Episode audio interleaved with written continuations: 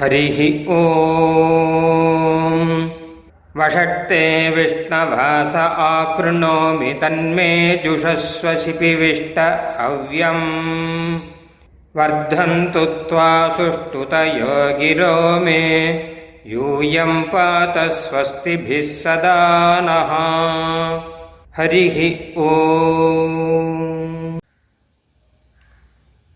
ஸ்ரீ குருப்பியோ நமஹ அனைவருக்கும் தீபாவளி நல்வாழ்த்துக்கள். மங்களகரமான தீபாவளி நாளை நாம் கொண்டாடி கொண்டிருக்கிறோம். இது பற்றி சுவாமி தேசிகன் அழகான ஒரு ஸ்லோகம் சாதித்திருக்கிறார். திவி புவிச்ச சமித்தம் தீபரூபேண ரூடைஹி திரிபுவன விபவானாம் அங்குரைரேகரூபைः ஜனித நிகம சக்கியம் தானவானாம் நரகவத தினம் தத் நாத பூஜார்ஹமாசீத் நரகாசுர வத தினமானது ஸ்ரீநாதனான கண்ணனுக்கு பூஜா தினமாக பண்டிகை தினமாக விளக்கேற்றி கொண்டாடும் தினமாக ஆயிற்று என்பதாக அர்த்தம். விளக்கேற்றும் போது இருள் ஒழிகிறது அஜ்ஞான இருட்டு ஒழிகிறது என்பது மட்டுமில்லாமல் நம்மை பிடித்து கொண்டிருந்த துக்கங்கள் என்கிற இருட்டு ஒழிந்து ஒளிமயமான எதிர்காலம் நமக்கு உருவாகிறது என்பதாக அர்த்தம். உண்மையில் நரகாசுரன் வதத்தினுடைய தத்துவமே இதுதான். இது உண்மையில் பெண்களுக்கான விடுதலை நாள் தீபாவளி நாள். அதனால தான் எல்லாரும் கொண்டாடுகிறோம். நரகாசுரன் பதினாறாயிரம் பெண்களை சிறைபிடித்து வைத்திருந்தான். கண்ணன் வந்து நரகாசுரனை கொன்று அந்த பதினாறாயிரம் பெண்களையும் மீட்டெடுத்தான். அவர்களை அவர்களுடைய கிரகத்துக்கு அனுப்பி வைத்தான். அவர்கள் ஒருவருமே தனது தந்தையிடம் சொன்னார்கள் நாங்கள் கண்ணனைத்தான் கல்யாணம் செய்து கொள்வோம். கண்ணனை தவிர வேறு ஒருவனை புருஷனாகவே நாங்கள் மதிக்க மாட்டோம் அப்படின்னு சொன்னார்கள். அதனால கண்ணனுக்கே இந்த பதினாறாயிரம் பேரையும் விவாகம் செய்து வைத்தார்கள். கண்ணனும் ரொம்ப சந்தோஷத்துடன் ஏற்றுக்கொண்டான். ஏனென்றால் நரக்கனுடைய சிறையிலே இருந்த இந்த பெண்களை லோகம் பலவிதமாக பேசும். ஒன்றுமில்லாத சீதா பிராட்டியே கண்ணாபண்ணான் பேசின லோகம் இது. அது ராமாவதாரத்தில் யார் என்ன பழி வேணா சொல்லட்டும். ஆனால் கிருஷ்ண அவதாரத்திலே எல்லா பழியும் நான் ஏற்றுக்கொள்வேன். என்னுடைய பக்தர்களுடைய க்ஷேமத்துக்காக என்று காண்பித்த அவதாரம். அதனாலே அந்த பதினாறாயிரம் பேரையும் கண்ணனே விவாகம் செய்து கொண்டான். ஆக அந்த பெண்கள் சிறைப்பட்டிருந்த பெண்கள் சிறையிலிருந்து விடுபட்டு தங்கள் மனதுக்கு பிடித்த மணாளனான கண்ணனை மணந்தார்கள். அப்படிங்கிறது தான் தீபாவளி சரித்திரம். அதனாலே இது பெண்கள் விடுதலை தினம். அதனாலே தான் இதை கிரகங்களிலே எல்லாரும் கொண்டாடுகிறோம். ஏன்னா கிரகம் என்று சொன்னாலே பெண்கள் என்று அர்த்தம். இப்பொழுது இது பற்றியான ஒரு வேத கதை தீபாவளி என்கிற கதையை பார்ப்போம் இப்பொழுது. முன்னொரு சமயம் தேவர்களுக்கும் அசுரர்களுக்கும் யுத்தம் நடந்தபோது அசுரர்களை ஜெயிப்பதற்காக தேவர்கள் யாகங்கள் செய்தார்கள். முதலிலே ஒரு யாகம் செய்து அக்னி தேவனை குறித்து யாகம் செய்தல். அப்ப அக்னிக்கு பலம் கூடிற்று அக்னி தேவனே போய் அசுரர்களை எல்லாம் ஜெயித்தார் பிறகு மறுபடியும் அசுரர் வந்தார்கள். அப்போது மருத்து தேவர்களை குறித்து யாகம் செய்தார்கள் தேவர்கள். அப்ப மருத்து தேவர்களுக்கு பலம் அதிகமாயிற்று. அவர்கள் போய் அசுரர்களை ஜெயித்து விட்டு வந்தார்கள். அதுக்கப்புறம் மூணாவதாக அசுரர்கள் என்ன யோசிச்சான்னா இப்படியெல்லாம் இவாளை ஜெயிக்க முடியாது தேவர்களை. அக்னி மருத்து வருணன் ஒத்த ஒத்தரா வருவான். அதை காட்டிலும் இவர்கள் குடும்பத்தில் குழப்பத்தை உண்டாக்கிடலாம். அப்படி ஏதாவது பண்ணி தான் நம்ம ஜெயிக்க முடியும் என்பதாக அசுரர்கள் திட்டம் போட்டார்கள். தேவர்களும் என்ன பண்ணார்கள்? இனிமே நாம என்ன பண்ணணும்? குடும்பத்தில் சௌக்கியமா இருக்கணும். குடும்பத்தில் குழப்பம் இல்லாமல் எல்லாரும் சந்தோஷமா இருக்கணும். அதுக்காக என்ன பண்ணலாம் என்று பார்த்து மூணாவது யாகம் செய்தார்கள். அதுக்கு தான் கிரகமேதீய இஷ்டி அப்படின்னு பெயர். அதில் விசேஷமாக ஹவிஸ் சம செய்து அதை கிரகமேதிய தேவர்களுக்கு சமர்ப்பித்தார்கள். அதுக்கப்புறம் ஒரு சின்ன பிரச்சனை ஒன்று வந்தது. இந்த ஹவிசேஷம் அப்படின்னு ஒன்று இருக்கும். கிரகமேதிய மருத்துகளுக்கு கொடுத்தப்புறம் இந்த ஹவிசேஷத்தை அந்த யாகத்திலேயே கொடுக்கணும். அது யாருக்கு கொடுக்கலாம் அப்படின்னு ஒரு பிரச்சனை வந்தது. அப்போ சில பேர் சொன்னார்கள் இதை வந்து யாகம் செய்யக்கூடிய எஜமானுடைய பத்தினி இருக்காளியோ அவளுக்கு கொடுக்கலாம். இந்த கிரகத்திலேயே இருக்கக்கூடிய பெண்கள் பத்தினிகள் அவர்களுக்கு கொடுக்கலாம். ஏன்னு கேட்டால் கிரகத்தில் இருக்கிற பெண்கள் தான் கிரகத்தினுடைய தேவதைகள் உண்மையில். மனுஸ்மிருதியில மனு சொல்ற ந கிரகம் கிரகம் இத்தியாகு கிரகிணி கிரகம் உச்சியதே வீடு அப்படின்னா செங்கல் சிமெண்ட் எல்லாம் வச்சு கட்டினது வீடுன்னு நினைக்க வேண்டாம். உண்மையில் கிரகம் அப்படின்னா பத்தினி தான் கிரகம். உண்மையில் யாகம் நன்னா நடக்கணும்னா பத்தினி தான் காரணம். பத்தினியும் சேர்ந்து தானே யாகம் செய்கிறார். அதனால கிரக தேவதைகள் மாதிரி இருக்கக்கூடியவர்கள் பத்தினிகள். அதனால அந்த பத்தினிகளுக்கு இந்த ஹவிசை கொடுக்கலாம் அப்படின்னா. ஆனால் அதில் என்ன பிரச்சனை கேட்டால் தேவர்களுக்கு சமமாக இவர்களுக்கு எப்படி கொடுப்பது? ஆனால் இவர்கள்லாம் மனுஷர்கள் தானே? என்னதான் பத்தினிகளாக இருந்தாலும் என்னதான் யாகம் பண்ணுறவர்களாக இருந்தாலும் மனுஷர்கள் தானே? தேவர்களையும் மனுஷர்களையும் சமமாக நினைக்க முடியாது. அப்போ தேவர்களுக்கு சமமாக இவர்களுக்கு எப்படி கொடுப்பது? அதனால் கொடுக்க முடியாது அப்படின்னு ஒரு வாதம் வந்தது.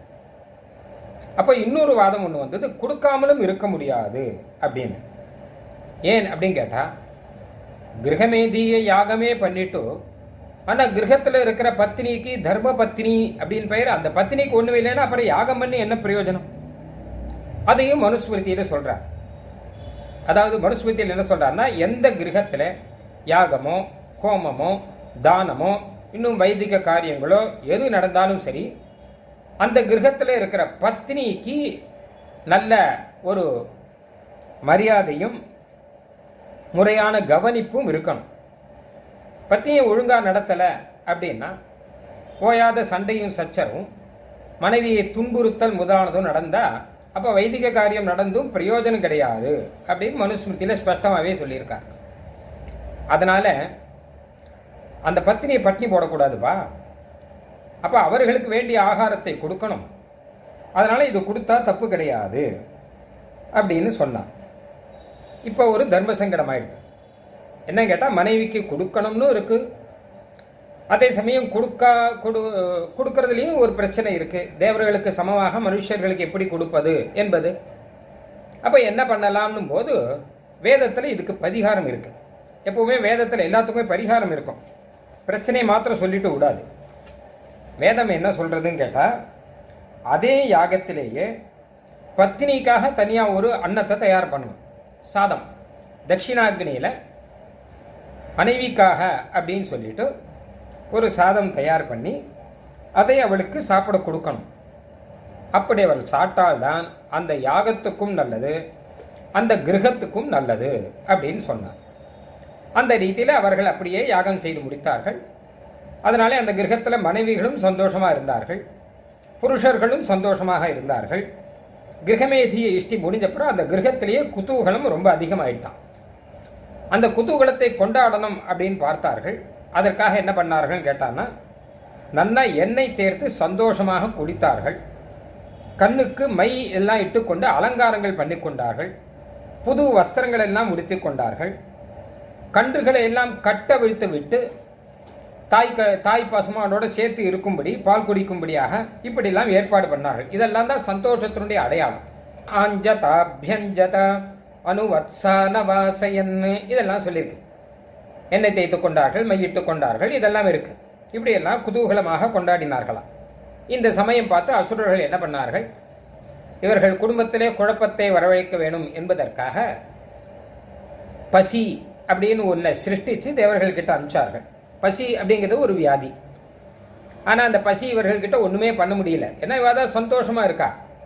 மட்டுமல்லாமல் ஆகாரம் வேறு சாட்டாச்சு பத்தினியும் சாட்டாச்சு தேவர்களுக்கும் ஆகாரம் எல்லாம் கிடைச்சிருக்கும். அதனால் பசி ஒன்றுமே பண்ண முடியல. அதனால தான் தீபாவளியில் பட்சணமும் பண்ணுறா போல இருக்கு. அதனால அந்த பசியானது அசுரர்கள்ட்டையே திருப்பி போய் அவளையே பிடிச்சுன்றது இப்படி ஒரு யாகம் கிரகமேதியன் பெயர்.